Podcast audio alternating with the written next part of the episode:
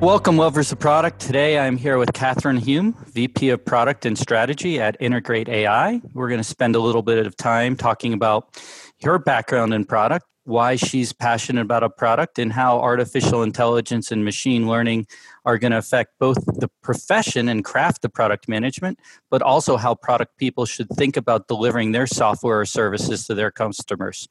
With that, Kathryn, why don't you start by giving us a little overview on your background?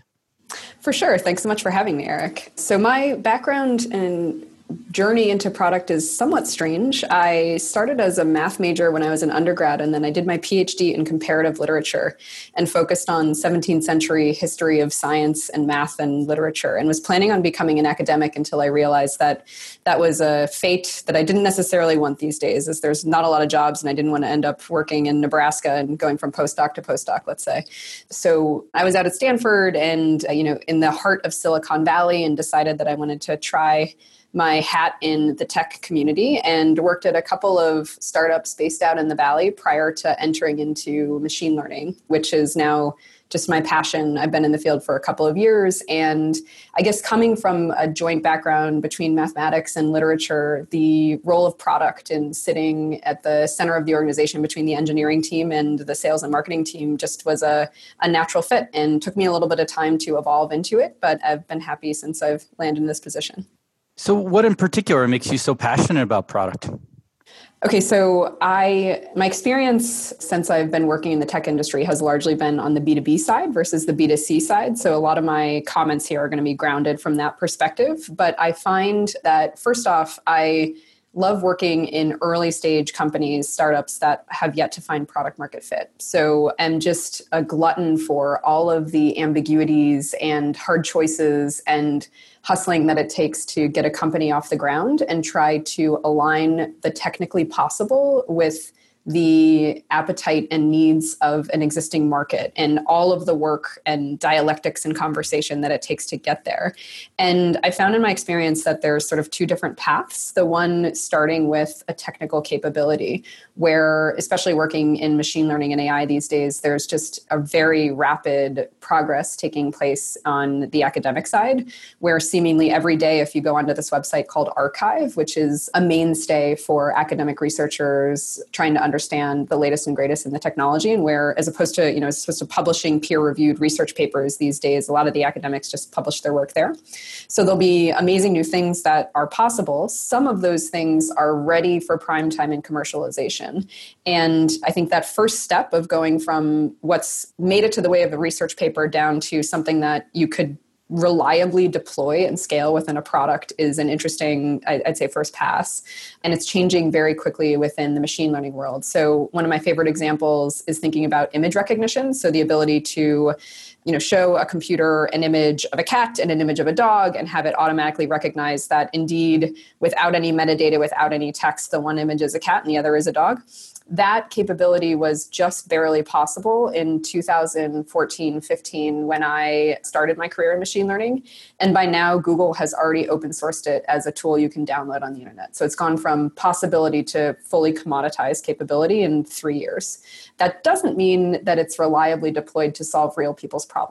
You know, I, I love the going from just a useless, frivolous application to something that actually is widely used and adopted you know that pathway. The flip side in some of my experiences on the b2b side is starting off with an idea and a market need and then aligning the technical capabilities that can really solve that need.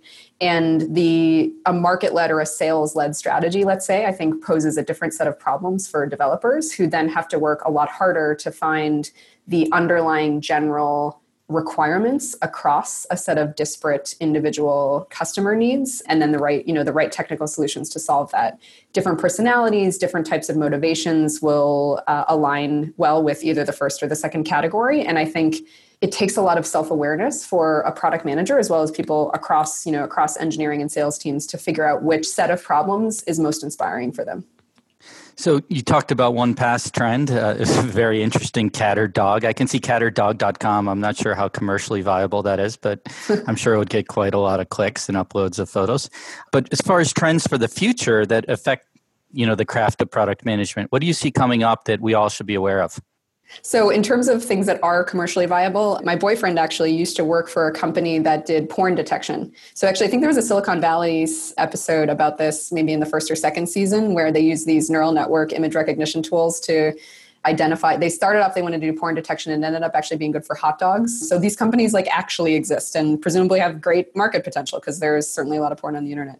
In terms of the ways in which ai is shifting around the craft of product management for me the most impactful shift relates to the, the core philosophical shift in how these products are built. So a lot of you know the web apps that we know and love were built upon a standard deterministic software development paradigm where it's possible to plan and scope and use either a waterfall or then an agile product development methodology because you you know how long it takes to build something. And you know sometimes the code can be relatively complex so you know it's going to take longer and sometimes it's just sort of a short add-on to an existing set of capabilities.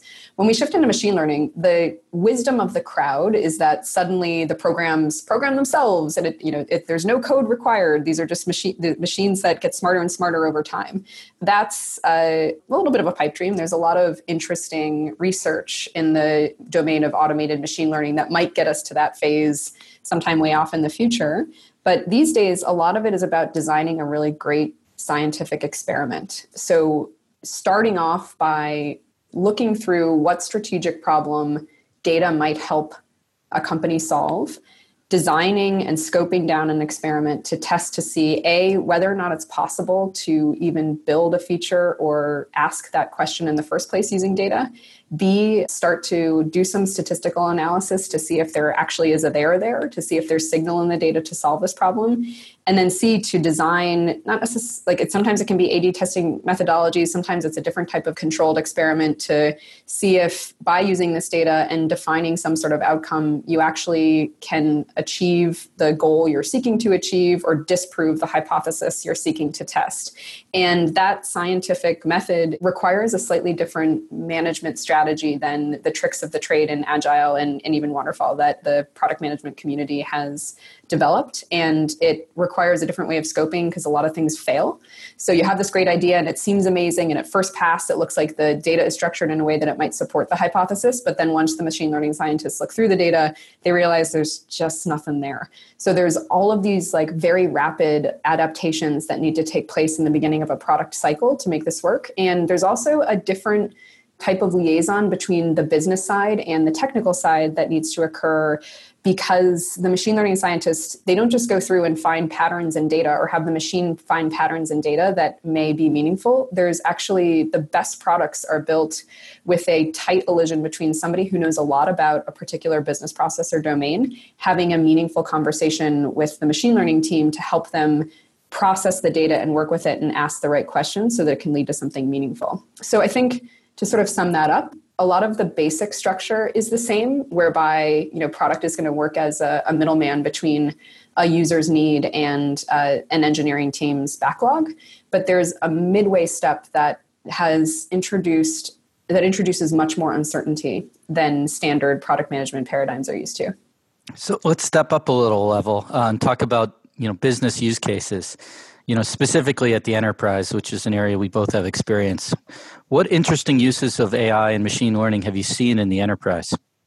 So, I'll talk a little bit about our particular perspective here at Integrate. So, we are working with large consumer enterprises that have customer bases in the millions and tens of millions, et cetera, and helping them shift from their traditional marketing stack where they might do some segmented oriented targeted marketing. So, you know, pick out some demographic subsection of the population and try to target product offerings and messages to them that in, in a way that would resonate with their assumed personality. But often those, you know, those segments are fundamentally based upon rules and a person has to go in and update those rules as they learn about campaign effectiveness over time. So there's all of the tooling around analytics that can be used to inform judgments on what the next you know what the next campaign might look like to get better success but it's not really a machine that runs on its own. So what we're trying to do is shift this around to true dynamic lifetime value optimization where when a customer comes in on day one There's some lookalike type mapping that goes on to gauge the extent to which they're like successful historical customers to forecast their predictive lifetime value and how long they might stay, and then predict a next best action that would be relevant, you know, for their for their uh, wants and needs. And then, you know, using this machine learning apparatus, we get a lot of feedback on what people are actually responding to, so that it can dynamically optimize to their wants and needs over time. And for me, what's most exciting about that is less how it becomes a sort of automated marketing stack and more that it leads to a tighter relationship between product and marketing. So we are uh, the founder of our company came from Facebook and is obsessed with this aha moment within a customer's journey where we interpret that aha moment as a set of early actions in a customer's journey that tend to be tightly correlated with high lifetime value and if you notice that, you can just focus all of your efforts on getting that one early action to fruition. So the example from Facebook is the apocryphal 10 friends within 14 days, right? So they, you know, their lifetime metric that they wanted to optimize for was daily active users. That's super hard to measure and render tractable. So they noticed doing some analysis that if you get early users to 10 friends within 14 days, that tends to be tightly correlated with the long term metric they were tracking. So all of the efforts went into like get them there, send them emails, suggest friends, right? Do everything to, to meet that one smaller metric. And so we are working in the construction of our platform to try to replicate this kind of tooling for large enterprise. And you know, if somebody gets engaged and is interacting with a brand earlier on, that often is also correlated with their perception of value in the service. So I think there's there's something altruistic in the way in which it can inform product other stuff that I've seen that's super interesting, the, the most interesting project I worked on in my last company, Fast Forward Labs, which is a AI research lab in New York City that was recently acquired by Cloudera, was with a medical device manufacturing company that was making an, a robotic surgeon. So this was a completely automated device that would perform prostate cancer surgery actually on on patients without the intervention of a human. We were working at uh, you know this that that was a, a long term goal. We were brought in earlier on to do some video analytics work to automatically identify four key instances in a prostate cancer surgery procedure that tended to be of highest risk. And we were automatically identifying them using our machine learning tools and then guiding human users of the tool on uh, how to behave within these risky areas. And then the system was collecting and logging all of that data to put it on the path to future complete automation. A funny side story there was that the hardest part of this project was that the data was disgusting. So, my machine learning colleague and I, when we were first sent the sample of the data, it was like these weird, bloody, you know photos of of men's prostates. And we were like Ugh. like so the so the technical problem to be faced had nothing to do with how hard the artificial intelligence was. It was just that we kind of wanted to vomit when we looked at the videos.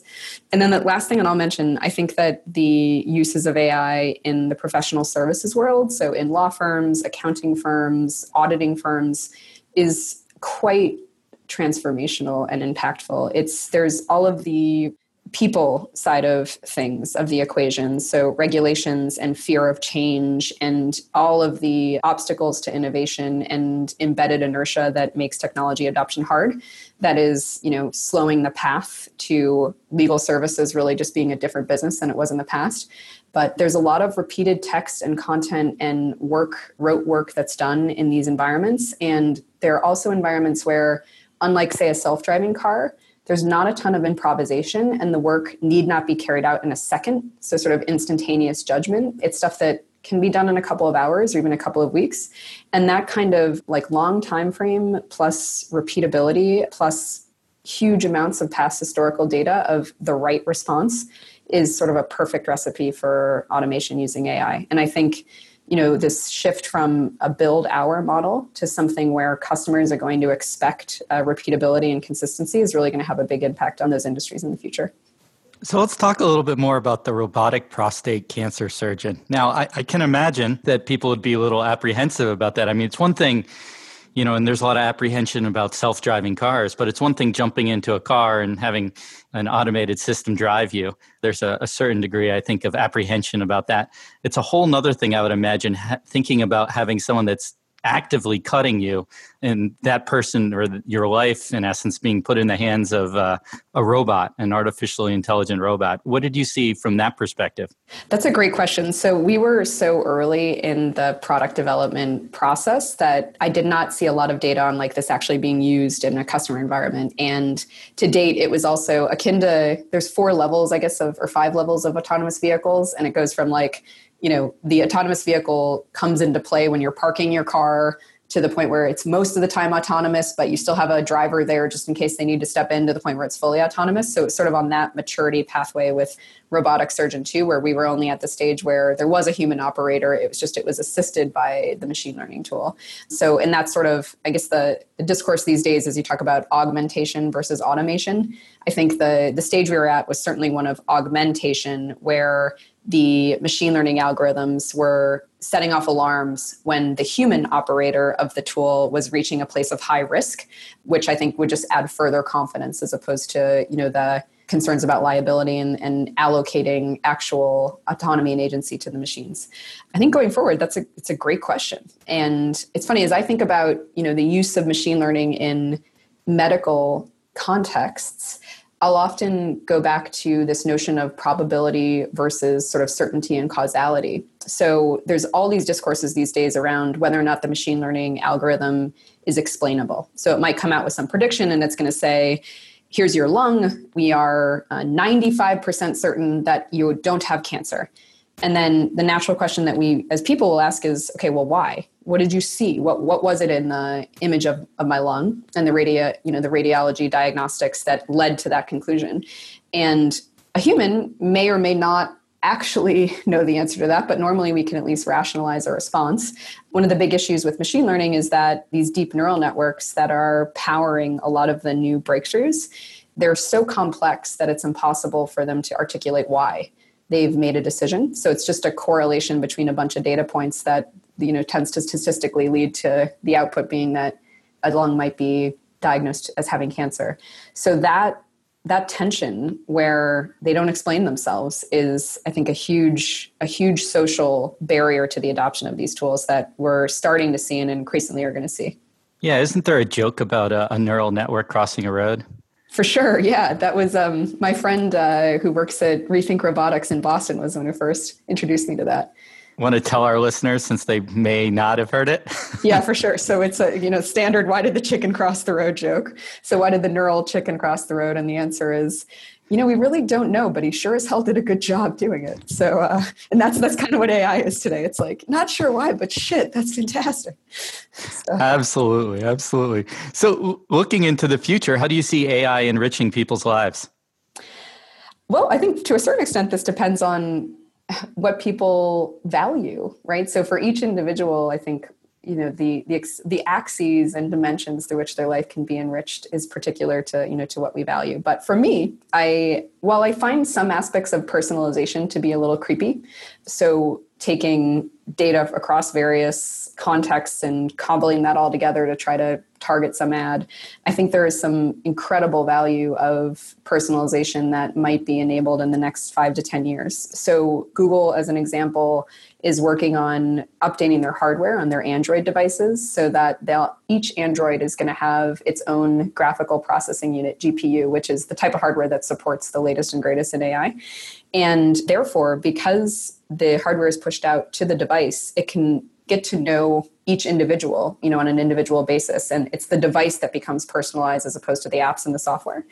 And i think this is a, a there's some privacy protecting guarantees there where you know google doesn't need to actually collect all of your personal information in order to provide you with smart products. It can uh, do all that processing locally and then just sort of have like a best practices that are shared across populations with the company as a whole. And that's a pretty big shift in terms of how we think about privacy and then you know what's cool about the capabilities that that enables is, you know, I, I think there's wonderful personalization where you can be introduced to experiences and discoveries you wouldn't have otherwise. So I travel a lot for my job, given talks in different places around the world. And like the example of, you know, flying to Berlin, only having 24 hours and wanting to really optimize my experience without having to do a lot of research work in advance. I'm too busy to, you know, scan the internet and read through travel guides, et cetera.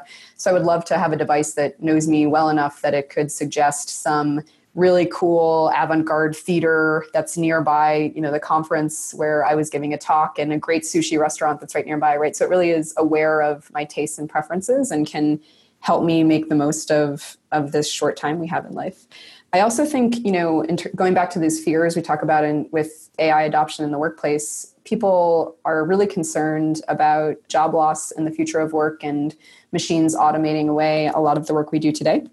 I tend to believe that we have yet to we, we can't imagine some of the new work that the use of this technology is going to create and that actually a lot of the tasks that it can automate are those that tend to be repetitive tend to require less creative thought and strategic thought and synthetic thought and that there might be a great shift in what our culture values moving more towards what generalists can provide and the emotional side of things. So you know it'd be a, a wonderful world if 15 years or I guess 50 years in the future, teachers and nurses and those that you know have more soft skills suddenly the the scales tip and those are the types of roles in society that are that are most valued because technology can automate away some of the more quantitative work. So pulling it back to product managers, how, how do you think product managers should think about integrating AI into their product offerings today? So, first off, I think not every product should have AI integrated into it. So, there's a ton of hype around the space, and I think just about every company out there is thinking about what this means and how they might incorporate and or, integrate AI. And I think that there's a lot of functionality that can be accomplished using rules and deterministic systems and still provide a lot of value to users. So the first thing product managers should ask is if this really is if AI is really required or if they should they would be better served by sticking with a different type of technology stack. The next is to really align use of artificial intelligence with the problems that a company is trying to solve. And I like to think about machine learning products as solving one of two types of problems. There can be operational problems. So, this is the kind of stuff we do at Integrate AI, where it's less about what product is being offered to customers and more about getting people to engage more, be that by you know reducing churn or getting more customers in. So this you know this is less on the product side and more on the business ops side but there's all sorts of opportunities to use data in creative ways to engage with larger customer bases and optimize those kinds of relationships. When it comes to the actual product all of this starts with the data that is available to train the algorithms. So sort of the first pass for product developers is to think about what kind of unique and proprietary data set they might be able to amass based upon the ways in which users engage with the product. And so there could be like if, if I could make a decision, you know, a change as a product manager in the next couple of weeks that requires not a lot of planning and it's just but it could have incredible leverage and differential impact it would be to add some sort of widget or pixel onto the product to start to collect a new sort of data around what users are doing. And then with that data, sort of the sky's the limit. I mean, there's the, the big breakthroughs in terms of new developments in the research community deal with being able to use richer types of data sets than we've been able to use historically so images text video etc and I think um, moving the mindset from needing to have these sort of structured, oriented data points to make any sense of algorithms to thinking about the types of capabilities that are available with images and text, et cetera, is, is really where there's some watershed opportunity and speech as well. I didn't even include speech into the mix. The other thing is it's more of a front end design principle than it is sort of a back end AI principle, but the all of the uh, hype around conversational interfaces, et cetera, and making interfaces more natural for human users. I think that in terms of a great product experience, there's all sorts of ways in which the front end can be modified to just make it a little bit more natural for people to engage with with products. So, one of the concerns that comes up on the other side of things is this privacy, right? As artificially intelligent ad systems or machine learning based ad systems learn more and more about our habits, our behavior, and you know our likely purchasing intent, where do we draw this line on privacy? Now, I've heard too that on the digital side, you know, you, we've obviously heard about Facebook and the issues they've had most recently. But I also hear from other people in the media industry that what Facebook knows about us isn't nearly as much as some of the credit card and and financial companies know about us. but the digital side obviously is a lot more visible to a common everyday person. But going back to that thought on privacy, you know, how do we allow artificially intelligent systems, machine learning based systems to serve us ads that are more optimal, more geared towards us, or actually do things in general, like you were talking about the theater, right? The theater recommendation. They need to know a lot about you to make that theater recommendation. So how do we get this value from them and at the same time draw that line on privacy? And where where do we draw that line on privacy? It's a great question. I mean, and there's all sorts of sub questions. Some of them are technical, some of them have to do with legal structures related to consent, right? So I loved Zeynep Tufekci's article in the New York Times after the Facebook hack, where she basically says a, a, lot of the legal architecture and infrastructure that's set up there is based upon this notion that we as users can come in and we you know click some button or just by means of using the service we're tacitly consenting to whatever data privacy policies exist on the back end and it's kind of a legal fiction by this point i think a lot of people in the privacy community have come to terms with that and so there's i anticipate we're going to see some updates to regulations and thinking about privacy law over the next couple of years it's already happening in the european union with the new GDPR regulations that are going to go in, into effect in about a month and a half. And, you know, it would be another podcast length of material to talk about what those mean. So uh, I'll just pivot that there. Technically, the thing that I'm most excited about is a new privacy technique called differential privacy. So you mentioned, you know, we went back to that example with the Android where the device is going to be personalized and it's really going to know me. And as I mentioned there, what's remarkable about that and is a big win for privacy is that it actually means that Google never has to directly collect all of the personal data. It can still get smart about trends across customer bases without needing to house all of that data centrally. And I think this kind of architecture is going to be sort of the wave of the future where things become much more distributed as opposed to having this centralized cloud model where the big behemoth companies a la Facebook and Amazon, et cetera, are, are sort of housing everything on their own on their own sites. And so, what enables that is a privacy technique called differential privacy that is best fit for the machine learning world. And it's one where, in the, well, whereas in the past, the value of data lied within the individual data point. So it's basically it'd be flows of information, and it would move. You know, the data would move from place to place. It might be on our computer. We might pass it over to our healthcare provider. We might pass it to our bank, et cetera when we think about AI products, they really work at the level of statistical distributions. And so, you know, I, Kathryn, you, Eric, we just become one data point in like a, you know, a normal distribution, one of those bell curves. And what's interesting there is that the privacy game actually shifts. Whereas when we think about, you know, being an individual and somebody being able to recognize us and pick us out of a hat, in the old world, the more data you had, the higher risk it would be that you'd be able to sort of you know find something that, that could compromise a business or find the individual. In this uh, machine learning and distribution oriented world if there's a ton of data points in that bell curve we get lost. You know we're just one of many. And there's actually privacy it's stronger a stronger support of privacy with the more data that there is. And then there's these techniques that we can use to basically add a little bit of noise and, and modify the math slightly so that it becomes impossible to reverse engineer the statistical distribution to find the individual. It's a little bit technical, so happy to talk about that more. But the moral of the story is that there's this ironic paradoxical twist where it might actually be the more data, the better when it comes to protecting individual privacy rights, as long as we add on some additional technical features that can shift around the data to make it's safe while also continuing to provide the value that we need for our machine learning algorithms. That'll be a, a, tough story, I think, to sell to the public. The more data, the safer you are as far as being able to be, you know, personally identified. Just uh, it's going to conflict with people's common sense. But at the same time, common sense doesn't always seem to be right. Like if you think about self-driving cars, I talk to people and they're like, "I wouldn't want to get into one until it's 100% safe." And I think about, and, and Google tells me that what's the number? 1.3 million people die in road crashes each year according to google right? And i'm thinking self-driving cars probably have better odds than a 16 year old boy that just learned to drive right? So people's perceptions and expectations i think are going to need to change. Any thoughts on that?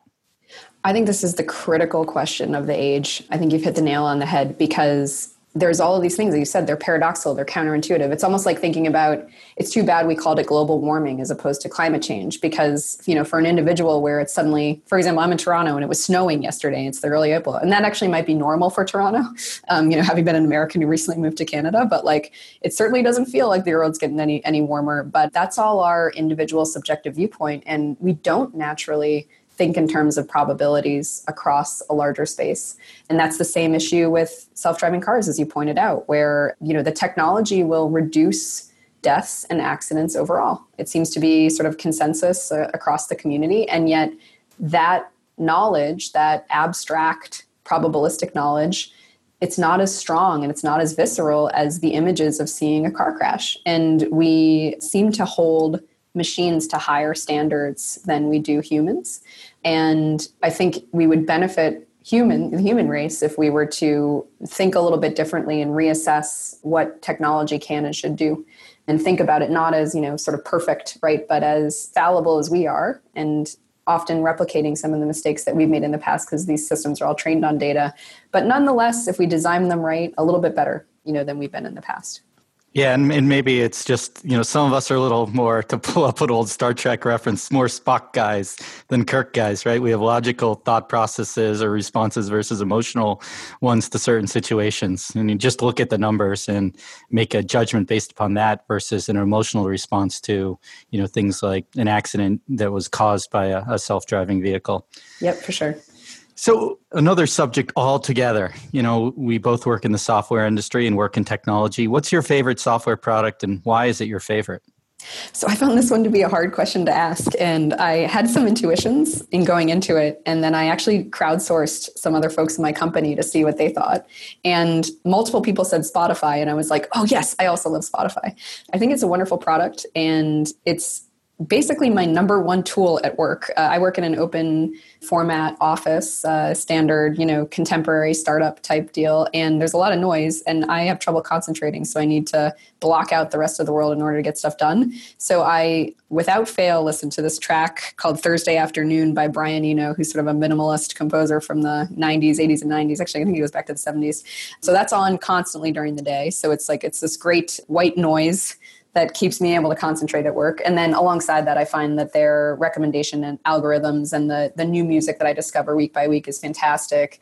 I think they've just continually added on a couple of features that make it super easy for the user to engage with the system to make it better over time. So, you know, there's lots of products out there that have the thumbs up and thumbs down that are, you know, just this easy to develop a habit. I, I know that my friend Nir Eyal has been on one of your podcasts before and just thinking about the excellence of simple design that nonetheless tightly aligns with function and need to make the product ever better for the user. It's they, they've just done an extraordinary job with it. And they also have some super cool machine learning stuff on the back end. They developed their music library differently than Pandora and started off with more of a collaborative filtering model where it was like you know, if Kathryn listens to this and Eric listens to the same type of music, we're going to use those affinities to suggest the next step. And they've been at the vanguard of applying machine learning to actually make representations of the qualities of the music itself and then align those representations with user's past history. So not only is it a great and useful product, but it's actually one of the most sophisticated uses of machine learning that I've seen. So yeah, love it overall. It's awesome, kind of. You know, there's a lot of comparison now that the stock is public too, though, like the Netflix of music, right? And some of that comes from the recommendations. Where, you know, for you, it's based on Brian Eno Thursday afternoons. For me, right now, I think it's K.Flay and Saint Vincent uh, nice. that keeps me focused. Slightly, slightly different choices, but mine change a lot. So, other words of wisdom, you know, going back to product leadership, product managers, what words of wisdom would you impart to those people? So I've done, we're hiring product managers right now at the company, and I've seen a spectrum of different candidates over the last couple of weeks. And the ones that strike me as great versus you know decent but not popping are, are, those that are super focused on details i always like to think about product management as being like sherlock holmes where fact is stranger than fiction so speculation and what we think might be the truth tends never to be all that useful. What's really useful is going out into the world and paying super close attention to a user and their needs and their and their situation and where that fits within a business process and getting into the nitty gritty details. And that's sort of where the magic happens. I find so. I think um, always going further, always pushing further, being weary of abstractions is the greatest advice I would give. It's hard for me to take that advice. I tend to have a more abstract mind, so I'm constantly fighting to bring myself down. My colleague Tyler is, I think, one of the the sharpest minds I've seen in that way. He's just able to to really go deep on everything that he considers. Love the Sherlock Holmes reference. You know, great work. So, final question: three words to describe yourself. Okay, so I think intensely curious, always wanting to push further and learn new things, intensely self critical, and then empathetic. Those are, it's me in a nutshell. awesome. Well, this was great. I really enjoyed the conversation. Thanks for joining us today. Yeah, thanks so much for inviting me. Had a good time.